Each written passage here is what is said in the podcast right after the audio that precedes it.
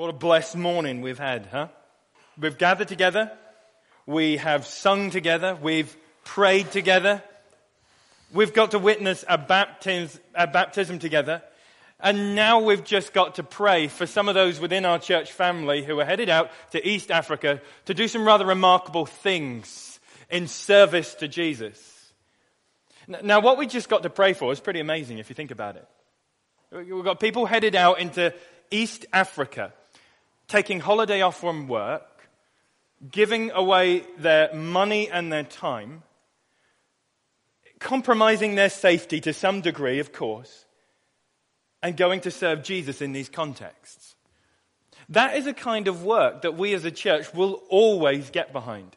That kind of work is is, is a work we have always been about and we always will. We want to be about this kind of stuff. We want to be the kind of people who pray and support and give and ask for feedback. We want to know all of this kind of stuff. We absolutely love it, this kind of stuff. But I wonder if you're sitting there this morning and you're thinking to yourself, absolutely, James, what, what those people, uh, what they're doing is amazing. I feel encouraged. I feel inspired. I feel challenged. What they do is amazing. But the thing is, James, when you look at my life, um, my life's a little bit more mundane. I mean, if you look at my life, my life is full of routines and rhythms and responsibilities because I just live in normal everyday life. Uh, James, I love what those people are doing. And I've got other people in my life whom I know who've sold everything they have and they're going to serve the Lord in very down and out contexts. And I love that. But if you look at my life, James, I'm just not quite there. You see, my life is full of routines. My life is full of rhythms and responsibilities and there's a repetition to it. My life is just everyday, ordinary life. There's a monotony to it. I'm just not really there. Now, maybe for a lot of you this morning, you, you come up against this beautiful work that people do, this radical work of giving stuff away, of selling things and going to serve the poor in different contexts, different countries, dangerous, risky, wonderful places. And you see that kind of stuff and you say, that is definitely the real work. That, what we've just heard, that is the real work. But my life, I don't know, it's just normal. Just normal, everyday life. There's routines, rhythms, and responsibilities. And, and maybe this is a good guess, but I reckon there's going to be quite a large proportion of people in this room who kind of live with this low level humming background guilt.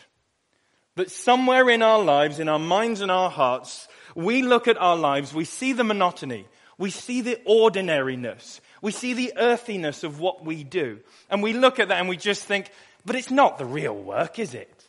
It's just normal life. I mean, I raise children. I spend my life wiping smelly bottoms and snotty noses.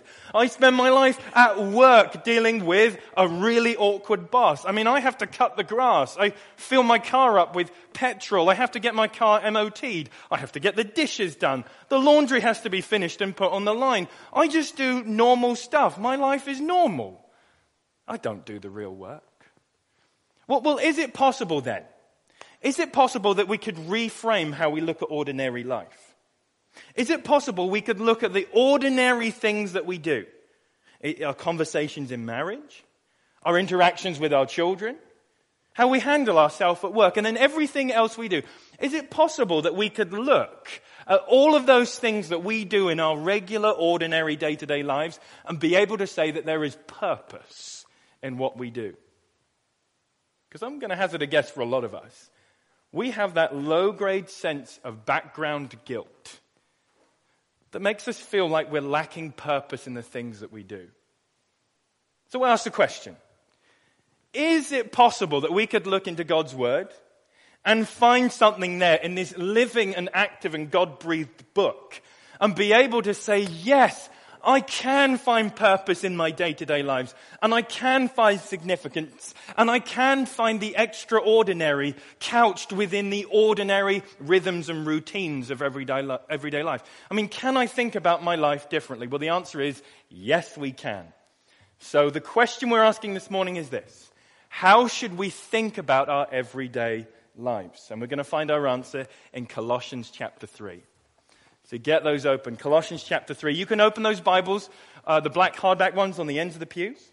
You can get it open on your phones if you have it on there. If you brought your Bible with you, get that open. We're in Colossians chapter 3. Colossians chapter 3. Now let's do something of a little preview here because we're asking the question, how should we think about everyday lives? And the paragraph we're going to be studying is the last few verses of chapter 3 and the first verse of chapter 4. But in order to understand that, we're going to have to understand what goes on in Colossians before that point. So let's just by way of rev- review look through Colossians. Now, Colossians is a beautiful, beautiful book written by the apostle Paul to some Christians or a church in the city of Colossae. And Paul begins this stunning letter by elevating Jesus Christ to the highest possible level. I mean, he gives us this majestic and spectacular, sublime picture of Jesus. Paul describes Jesus as being the one who is preeminent. What does that mean? The one who is above all. He is top. He is the quintessential superlative. Jesus is the very best of all. And so he gives us this beautiful description of Jesus. And then goes on to say that Jesus' ministry of what is one of reconciliation. Now you might be thinking, all right, what's a ministry of reconciliation? Well, we know at root in the Christian message, in the Christian gospel, is that there is a fractured relationship between man and God. And this relationship needs bringing back together. It needs reconciling. So God takes the initiative in doing that. God sends his son, Jesus Christ, into the world to live the life we couldn't live, to die the death we deserved, to defeat death by his resurrection and giving us new life. So what that means is that when we're, by the Holy Spirit, united to Jesus, we stand in Jesus Christ. Therefore, we have Jesus' relationship with the Father. So we're reconciled to the Father. That's what Paul's describing. Now, Paul then continues to move through Colossians and he gets to chapter 2. All right, here's who Jesus is. Here's what he's done. Ah, you're wondering what it means to live in light of belonging to Jesus. Well, it means you're alive in Jesus. That's the terminology he uses. So, so we were brought to life. We were in spiritual death and now we have spiritual life. But Paul continues in his discussion. You get to chapter 3. Here's where Paul says, right, because you belong to Jesus, because you're united to Him, because your fundamental identity is forever changed, your life is necessarily going to look different. So what he does is he uses this clothing language, this clothing illustration. So he says in chapter 3, put off the things that aren't of Jesus, and then put on the things that are of Jesus. So, so it's a get rid of the things that are inconsistent with your identity in Jesus, Put on the things that are consistent with your identity in Jesus. So, begin to live out who you already are in Jesus. Then what Paul does in verse 18 onwards is it seems as though he's not changing direction, he's not changing gear, he's not changing topic. It seems as though Paul is saying, all right, there's Jesus, ministry of reconciliation. You belong to him, so put on the character, put on the image, grow into the, the, the, person who is Jesus Christ and, and his character, you're wondering what that looks like in everyday life? Well, let me show you. So, what Paul does at the end of Colossians is to say, all right, you're wondering what it looks like to put on the character of Jesus. What does the real work look like? Well, that's what the end of Colossians is about.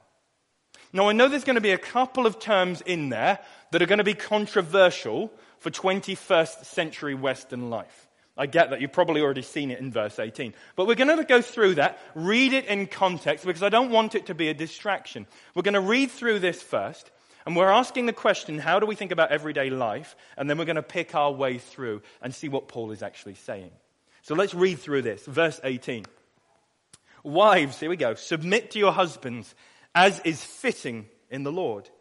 Husbands, love your wives and do not be harsh with them. Children, Obey your parents in everything, for this pleases the Lord. Fathers, do not provoke your children, lest they become discouraged. Bondservants, in everything, those who are your earthly masters, uh, not by way of eye service as people pleasers, but with sincerity of heart, fearing the Lord. Whatever you do, work heartily for the Lord and not for men. Knowing that from the Lord you will receive an inheritance as your reward, you are serving the Lord Christ. For the wrongdoer will be paid back uh, for the wrong he has done, and there is no partiality. Chapter 4, verse 1 Masters, treat your bond servants justly and fairly, knowing that you also have a master in heaven. So, what it seems to be, what seems to be going on in Paul's logic is put on Jesus Christ, you're wondering what that looks like. So, Paul dives into the most nitty gritty, everyday interactions and situations you find yourselves in marriage, parenting, an employment situation, and everything else. So, he seems to present four categories. So let's dive into how he describes marriage. And you've guessed it, it's that controversial statement for 21st century Western world. But you can't read verse 18 isolated from verse 19. What do we have? Wives submit to your husbands. Husbands, what's the word? Love your wives. Note, notice what Paul doesn't say. He doesn't say, wives, submit to your husbands, and husbands, reign supreme in your home. He, he, doesn't say, wives, submit to your husbands, and by the way, husbands, continue to exercise that oppressive dominance. He doesn't say that. He doesn't say, wives submit to your husbands and husbands, you can do whatever the heck you like in your life. She's going to pay the price for that. No, it doesn't say that, does it? Wives submit to your husband. What's the counterpoint? Husbands, love your wives. Quick question. Out of submit and love, which one is more self forgetful? Which one is more self subjugating? Which one empties itself of its own interests more? Love or submit? It's love.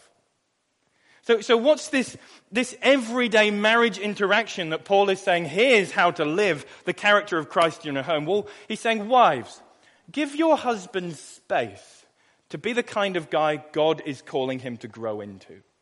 Wives, take a step back and encourage that man to be the kind of force for good and the fragrance of Christ in the home that God wants him to be. Give him some space to be that man. It is hard and he has to bear a weight. That's what the Lord is calling him to. So give him some space. And then husbands, be that force for good. Be that fragrance of Christ. Be that self-emptying individual who lays himself down so that other people in your household might have life and be supported and required to flourish. It's a tough calling. It's a heavy weight to bear, but that seems to be what Paul is calling us to. Paul seems to be saying, look, to put on Christ in your marriage looks like a synergy of self-giving. To have Christ in your marriage and Christ in your home looks like that both of you are laying yourselves down for the other one's interests. So that, that's in our conversations to our spouses. That's in the way we interact with it. That, that's the way we say sorry after a rather tense argument or discussion.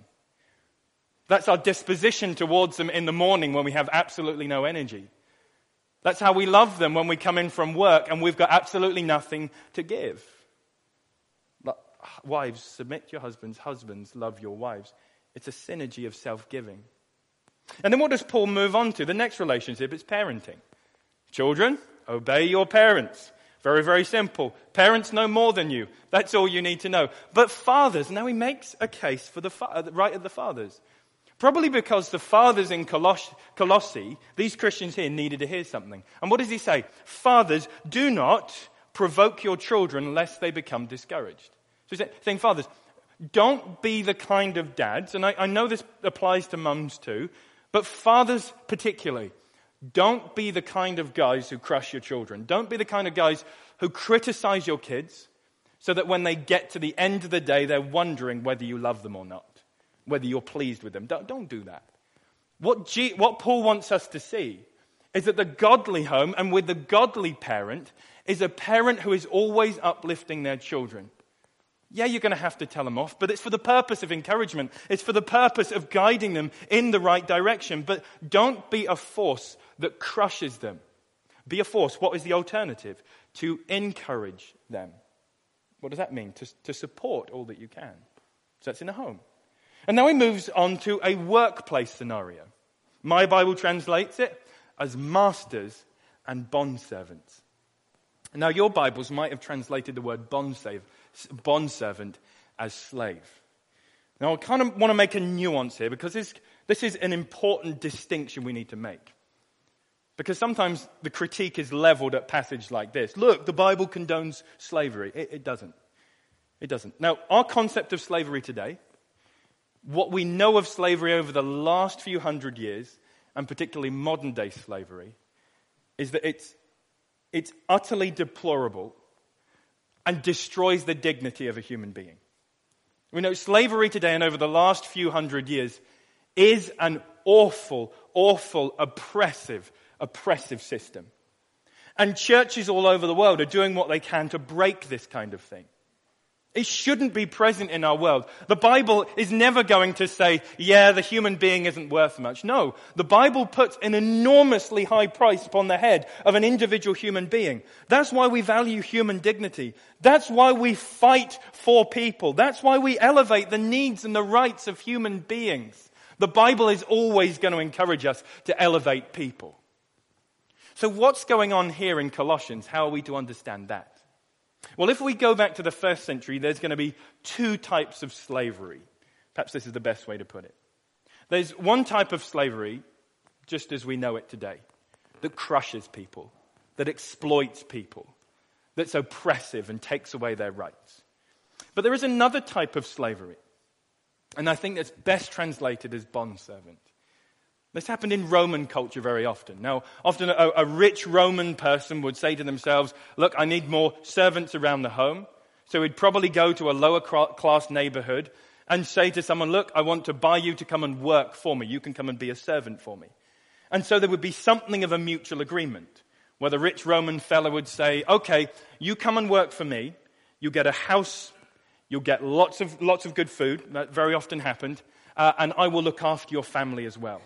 And once you have worked out the years that we have agreed, I will give you a nice piece of land and you will live a free life. So I think the situation Paul is talking about is, yes, it's working hard, but there's more of a mutual agreement. It's not human oppression or exploitation going on. Hence why my translation, I like it, bond servants, because they're bound to work for several years and then they'll get their land at the end of it. But look at this, bond servants, obey in everything those who are your earthly masters. Not by way of eye service or people pleasing, but with seven, Sincerity of heart, fearing the Lord. And then, masters, how are you to interact? With just, act justly and fairly, knowing that you also have a master in heaven. So he's talking about an employment context. Those who are being employed, work as though you are working for the Lord and not for people. That's going to entail an integrity. That's going to entail a transparency. That's going to entail an honesty as you work for someone.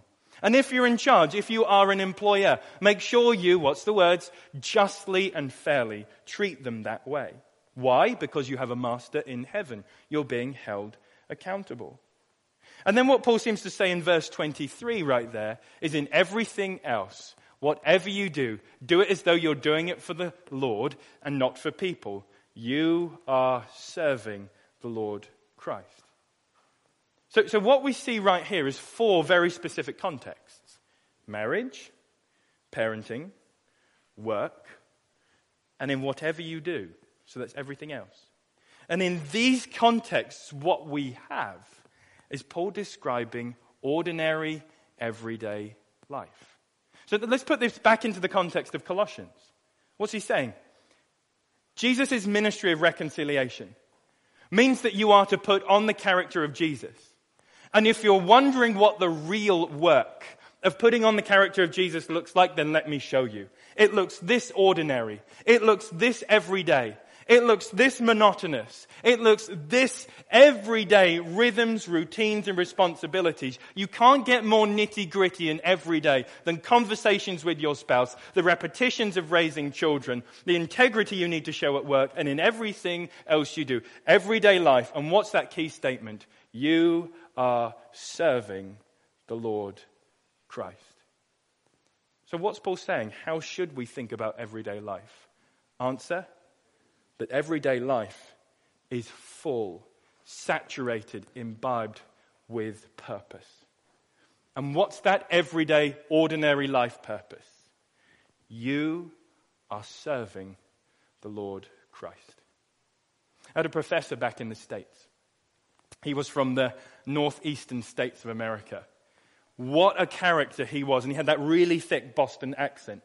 And he would usually be 10, 15 minutes late for a lecture. And you knew when he was coming, you could hear him thumping down the hallway, a rather enormous and imposing figure. And he would fling the door open, and he had his big baggy blue jeans, a over-fitting Hawaiian shirt. His hair would kind of be all over the place. This guy was clever. He had an enormous mind, but an enormous heart to match. And he would usually walk in and fling his books or his suitcase somewhere towards the desk. And as he was walking over to, podium, over to the podium, he would then kind of uh, spark into a lecture or a thought for the students. And so he would come bounding in. And before he's made it to the middle of the room, he's already started spouting biblical truths to us. And it, it was wonderful. And one day he was kind of like, he walks in and he goes, Saints, Saints, I've got something to show you. I've got to have a car. And I had to tell you, oh, R O L. And we're sitting there. Oh, R O L. R O L, saints, you've got to know. R O L. Okay, roll. What does he mean by that? And he goes, I'll tell you, saints, he goes, regular, ordinary life. Regular, ordinary life. R O L. And, and, then he spends the next five, ten minutes, this is nothing to do with the topic he's teaching, reminding us that even though we're headed into ministry and we're giving our lives for the work of the church to remember that it's in the regular, ordinary life that we are serving Christ too. That the real work includes cleaning the dishes, the real work includes refueling the car. The real work includes paying the bills. The real work includes those re- repetitive, frustrating conversations you have with your children. The real work includes how you interact with your spouse and your disposition towards them. The real work includes how you handle yourself in the place of employment. The real work includes everything that you do. R O L, he said. How should we think about everyday life? That it's filled, imbibed, saturated with purpose. And what is that purpose? You are serving the Lord Christ. Are you sitting here this morning thinking, okay, James, thank you. Heard this kind of stuff before. I, I know I'm supposed to serve Jesus in everything that I do. And I kind of get that. I mean, I go to church pretty regularly, show up to community groups sometimes. I, I read my Bible when I manage to find time, and I pray when life gets hard. I mean, are those the moments I'm serving Jesus? Well, no, no. What's Paul saying? It's, it's everything. It's the disposition we carry. It's the purpose we bring to everything that we do. Okay, and now you're sitting there thinking to yourselves, all right, but how? How am I supposed to think then about the rhythms and routines of everyday life? How am I supposed to think about work and talking to my spouse and my kids and everything else and paying the bills? How am I supposed to think about it? Well, I'm four really, really quick ways I want us to go through on how we're supposed to think about everyday, ordinary life, how we're supposed to think about the R O L. Here we go. The first one see everyday life as not being second rate. Okay? See everyday life as not being second rate. We have a habit of drawing a massive line of distinction between those who are pastors, evangelists, missionaries, and everyone else. The Bible's going to look at that distinction and say, forget about it. And sometimes we draw a dividing line between our Christian lives and the things we do for the Lord and our church attendance and everything that we do in the realm of being a Christian. Then we say, well, then I've got work on the other side, and then I've got kids, and I've got my friends, and I've got my social life, and I've got my hobbies. And we draw a massive line. Well, the Bible's going to look at that line again and say, forget about it. The Bible's going to say right here that all of these things are filled with the purpose of serving Jesus Christ. We serve Jesus in how we treat our loved ones. We serve Jesus in how we raise our children. We serve Jesus in our dispositions and our, and our practices within the workplace. We serve Jesus in everything else that we do. So get rid of that dividing line. Don't see it as being second rate. Secondly, see everyday life as being part of a bigger picture. See everyday life as being part of a bigger picture. I use the illustration of my car. Have you ever had something on your car go wrong and you've been so surprised that something so small could make such a big difference? For us this winter, it was the fuel filter. Like a fuel filter doesn't really, I mean, it might filter a bit of grit out of the engine, but that's it. But when a fuel filter goes wrong, my whole car was shuddering all the way to drop the kids off at school. I couldn't believe it. Tiny little plastic thing in the engine affect the whole lot. So the purpose of me getting in the car was to drive it to get to school. That purpose couldn't happen without the fuel filter going on. Now, the direction of our lives, the purpose of our lives, right here, to serve the Lord Christ. But we recognize there's got to be many small, seemingly insignificant parts to all of our lives. But you take a few of those insignificant things away that seem unnecessary, what happens? Life starts to get very difficult and living that purpose, well, it becomes compromised, doesn't it? So, see everyday life as being part of a bigger picture. Thirdly, see everyday life as a means to grow in Jesus. Most of the normal everyday rhythms and routines are the kinds of things that you probably don't want to do. Nobody enjoys wiping snotty noses. Nobody enjoys wiping smelly bottoms. Nobody enjoys doing the dishes. Well, you might do, but most people don't enjoy. Most people don't enjoy documents and paying the bills. When we do this kind of stuff, we are learning how to forget ourselves and put everyone else in our lives ahead of us. So see everyday life as a way to grow in Jesus. Lastly, see everyday life as a way of living differently. We live with a world watching us watching how we interact in our marriages, watching how we interact with our children, watching how we interact in our workplaces, watching how we go about life. This is an opportunity. Recognizing that the Christian life is fused with purpose shows us, shows the world that we're different. You see, the Christian life is not about being extracted from the ordinary and put onto some extraordinary plane.